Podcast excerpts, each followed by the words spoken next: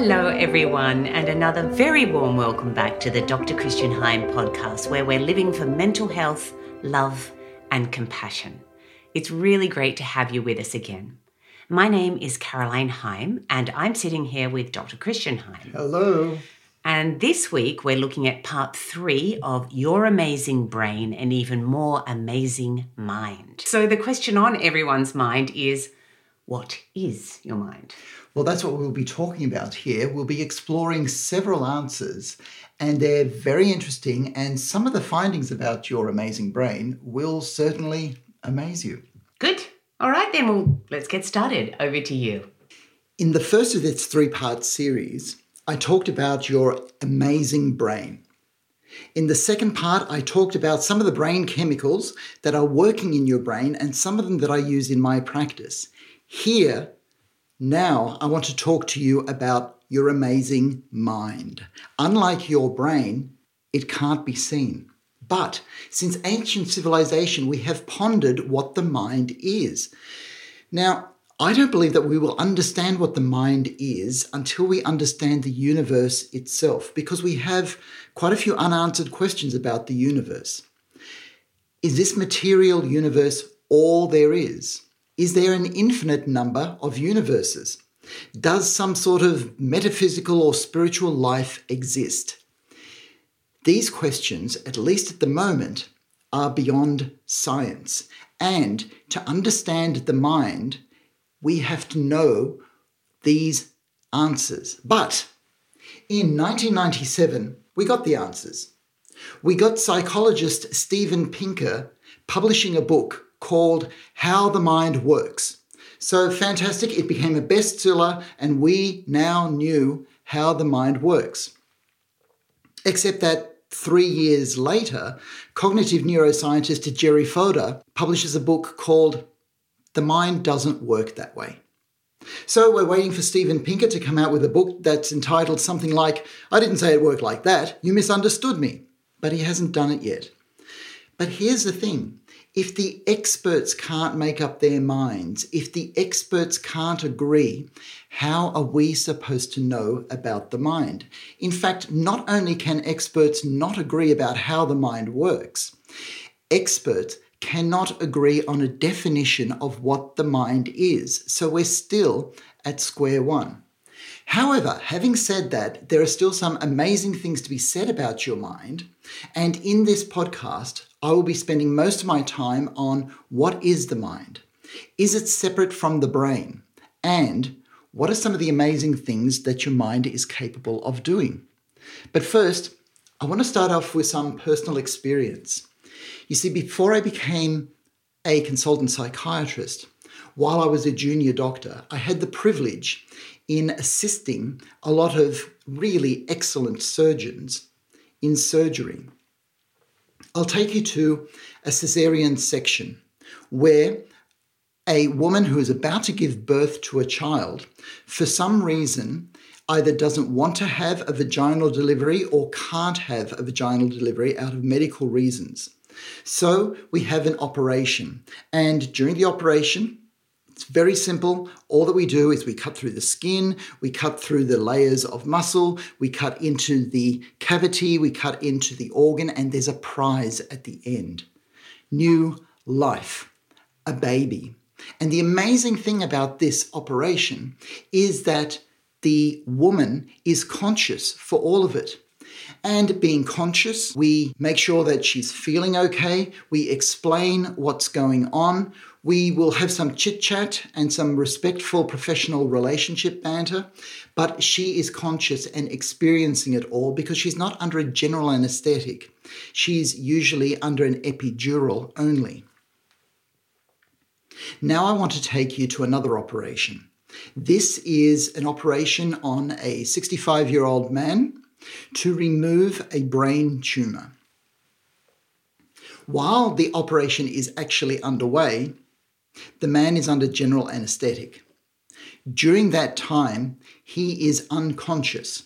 He doesn't have any desires, no preferences. He doesn't share his opinions. Uh, we're not in relationship with his mind. but we are in relationship with his brain. You see, it's taken 45 minutes just to put a window into his skull. And then we start the delicate operation of removing the tumor from the brain. And along the way, the surgeon may say things like, Oh, this skull was a bit thicker than I thought it was, or Oh, this is a bit more of a mess than I thought it was, or Christian, have you ever seen anything like this before? And we talk like this, we are not interacting with the person. And it's the same whether you interact with a person's brain, their heart, their bones, their appendix, whatever you're operating on, you look at it objectively and you do what needs to be done. You're not interacting with the person's mind at all. In stark contrast to this is what I do in psychotherapy. Whenever I undertake psychotherapy with somebody, I am always in a professional, trusting relationship with them. We enter into mind states. That is, we reveal mind states, we arouse mind states, thoughts, feelings, ideas, motivations, beliefs, and truths from that person. We explore and we interact on a mind level. Now, that person's brain is actively involved, and my brain is actively involved, but we are actually interacting at the mind level. So, in other words, there is something going on in the space between us, and sometimes you can feel it. You can feel somebody's sadness, you can feel somebody's anger, you can feel somebody's disgust, or their critical thoughts and you engage with that. That's what the mind is capable of. So, this brings me to the word psyche, because after all, I'm a psychiatrist, which means I do something with the psyche. And one of the meanings for psyche is the mind. A psychiatrist is an iatrist, that is, a healer of the psyche or the mind. So, a psychiatrist is somebody who is there to heal a broken mind.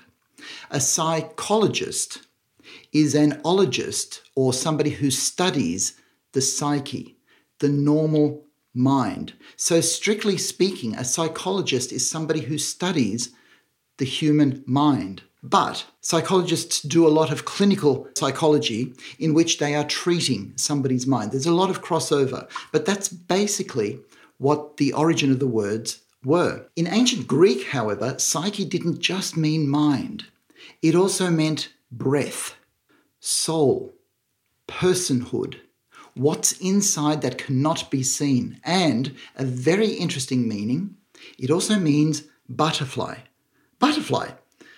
That's crazy. That means psyche refers to this creature that starts off as a crawling caterpillar that ends up as liquid mush in a cocoon and then is transformed to be able to fly free as what we see as a butterfly.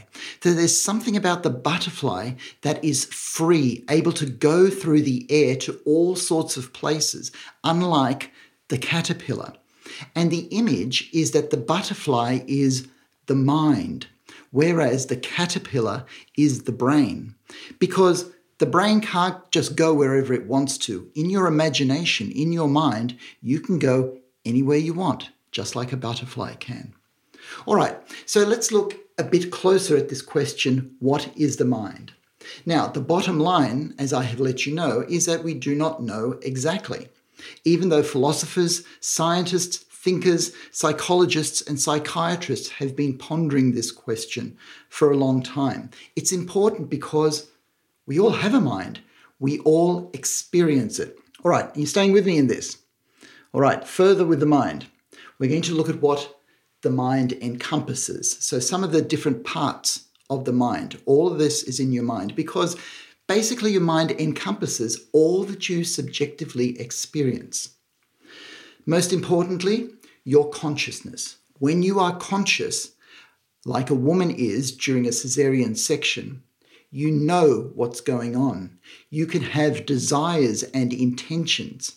You can reflect on ideas and thoughts and feelings. And most importantly, you experience what's going on. The 65 year old man who was being operated on for a brain tumor was unconscious. He didn't know what was being done.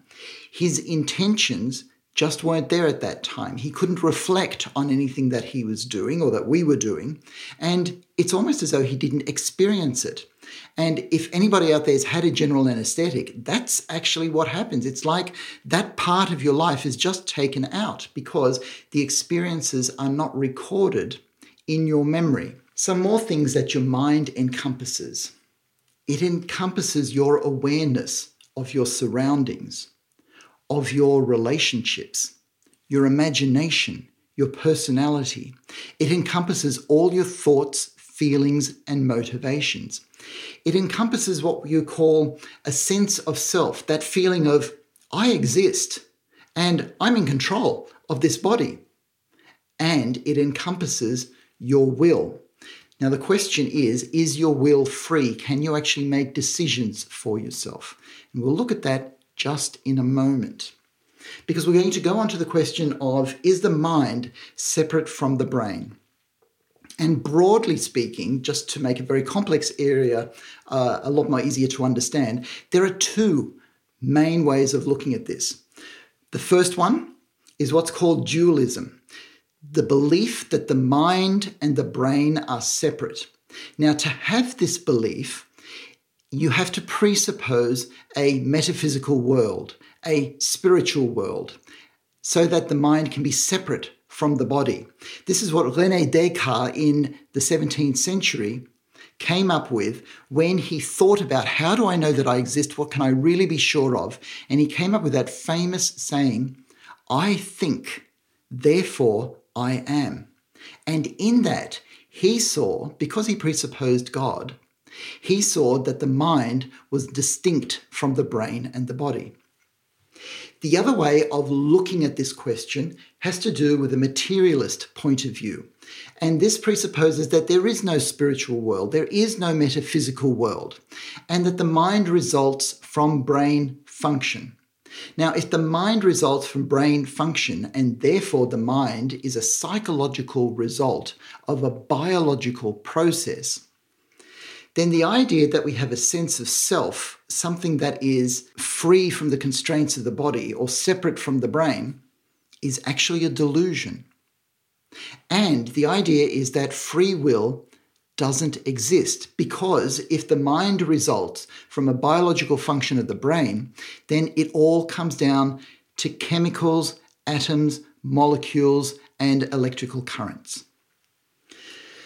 All right, related to this is a recent idea that, well, we know that the mind emerges from the brain, but it can't be reduced to just the brain. There is something more going on.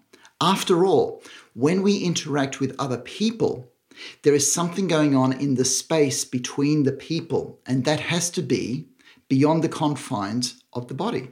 Then one of the ideas is that the mind is simply the body's information processing system. It's like a computer. Sure, it's really complex, but then what the brain does is really complex. So a really complex function demands a really complex structure. And people think that perhaps the mind is in modules, little areas. I mean, there's an area in the brain for language. We know where that is. And there's an area in the mind for language. Language is part of your mind. There's an area in the brain for decision making, and decision making is part of the mind. There's a part of your brain that generates feelings, empathy, compassion, anger, sadness, contentment, and these are all experienced in the mind. We also know where planning and judgment happens in the brain, so they too may be parts of the mind. Now, we don't have the whole picture yet, but the idea is that we can come to know the mind as a whole lot of little parts. So, without having the answer, there are a few things that we can say. We can definitely say that the brain and the mind exist and they are very closely interrelated. We know that if you change the brain, you end up changing the mind. For example, somebody's personality will change when they are injured or their memory won't be working as well and they can't experience life as much if they have Alzheimer's disease. And aspects of drug taking also change the mind's capacity. But we also know that changing the mind changes the brain. We now know that anything you learn, anything you put your mind to, will result in more neuron connecting with each other. It changes the structure of the brain.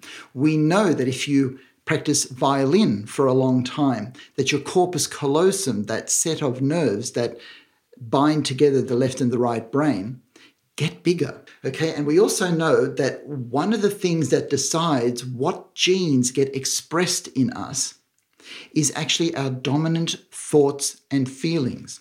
And that opens up a whole bizarre area that we have not come to terms with yet.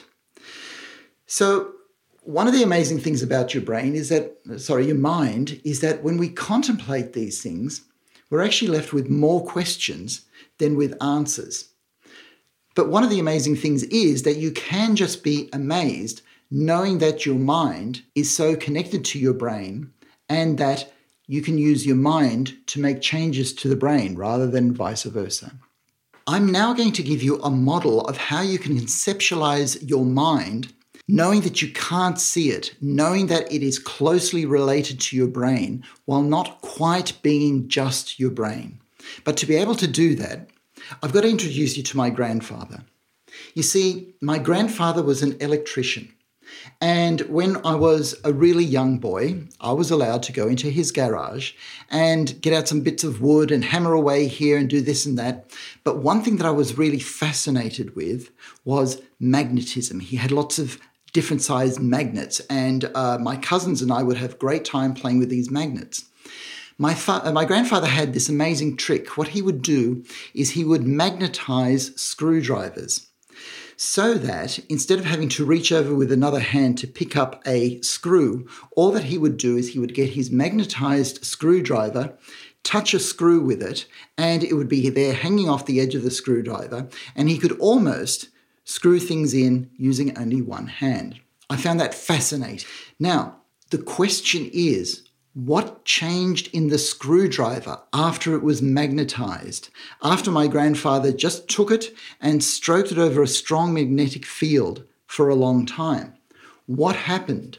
My grandfather magnetized the screwdriver. He didn't add anything to it. But what he did was he caused the electrons to line up in a certain direction according to the laws of electromagnetism so that the screwdriver now had around it a force field. Now, if you've ever done that experiment where you've taken a magnetized bar, put it under a piece of paper, then put all iron filings over the top, and you saw the force field of a magnet, that's what happened to my grandfather's screwdriver. It became a magnet with a force field. So, what I want to suggest is perhaps the mind is something like that. That perhaps, just like all of matter, and we know, thanks to Albert Einstein, that matter and energy can be transformed into each other, perhaps we, like all of matter, are nothing more than electromagnetic force fields. And that the brain is the matter side of this force field, and the mind is the energy side of this force field. And what this energy force field does is transmit information, including feelings like love, anger, and sadness. Because sometimes we as people interact like magnets do. Sometimes we attract, sometimes strongly, and sometimes we repel and sometimes strongly. And that's really how all atoms and matter work. So, this amazing mind of yours, what are some of the amazing things that it can do? Well, your mind can heal your body. It doesn't mean that we can do this on demand, it doesn't mean that we understand how this happens. But I personally know of about eight to nine people who have healed their bodies of cancer with what we call the placebo effect. According to medical science, they had an aggressive cancer, and some of them went for treatment as part of a trial, and they were treated with no drug, just salt water. and the cancer went. This has happened to many people, but I personally know of about eight or nine who've had placebo effects like this. It's because the mind believed that something was going to heal them, and so it did. That is totally amazing. The other thing is the mind defends the body. There's a whole area of research called psychoneuroimmunology, and I'll just tear that apart for you. The psycho part is the mind, the neuro is the brain, and immunology is our immune system. So, this science looks at how the mind can change the brain, can change the immune system. And what they're looking for is the actual mechanisms, what the chemicals are, what the structures are, so that thoughts and feelings end up affecting our immune system.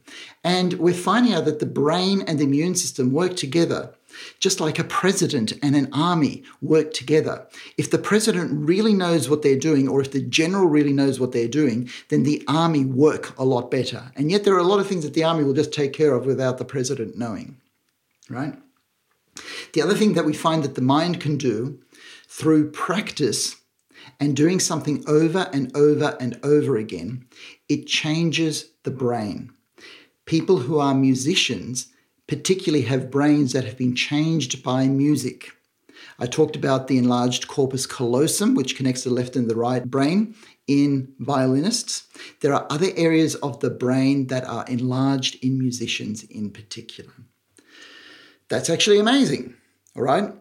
You try making changes to your liver and you'll have a hard job of it. But whatever you put your mind to will change your brain. So I'm going to go back to psychotherapy because psychotherapy is full of people's belief in the rationale that I choose, my methods, and in me personally. It's full of ritual. We will meet together uh, on a weekly basis. We will talk about certain things. Even if I give somebody a pill, that becomes a ritual. So there is a big placebo effect in what I do.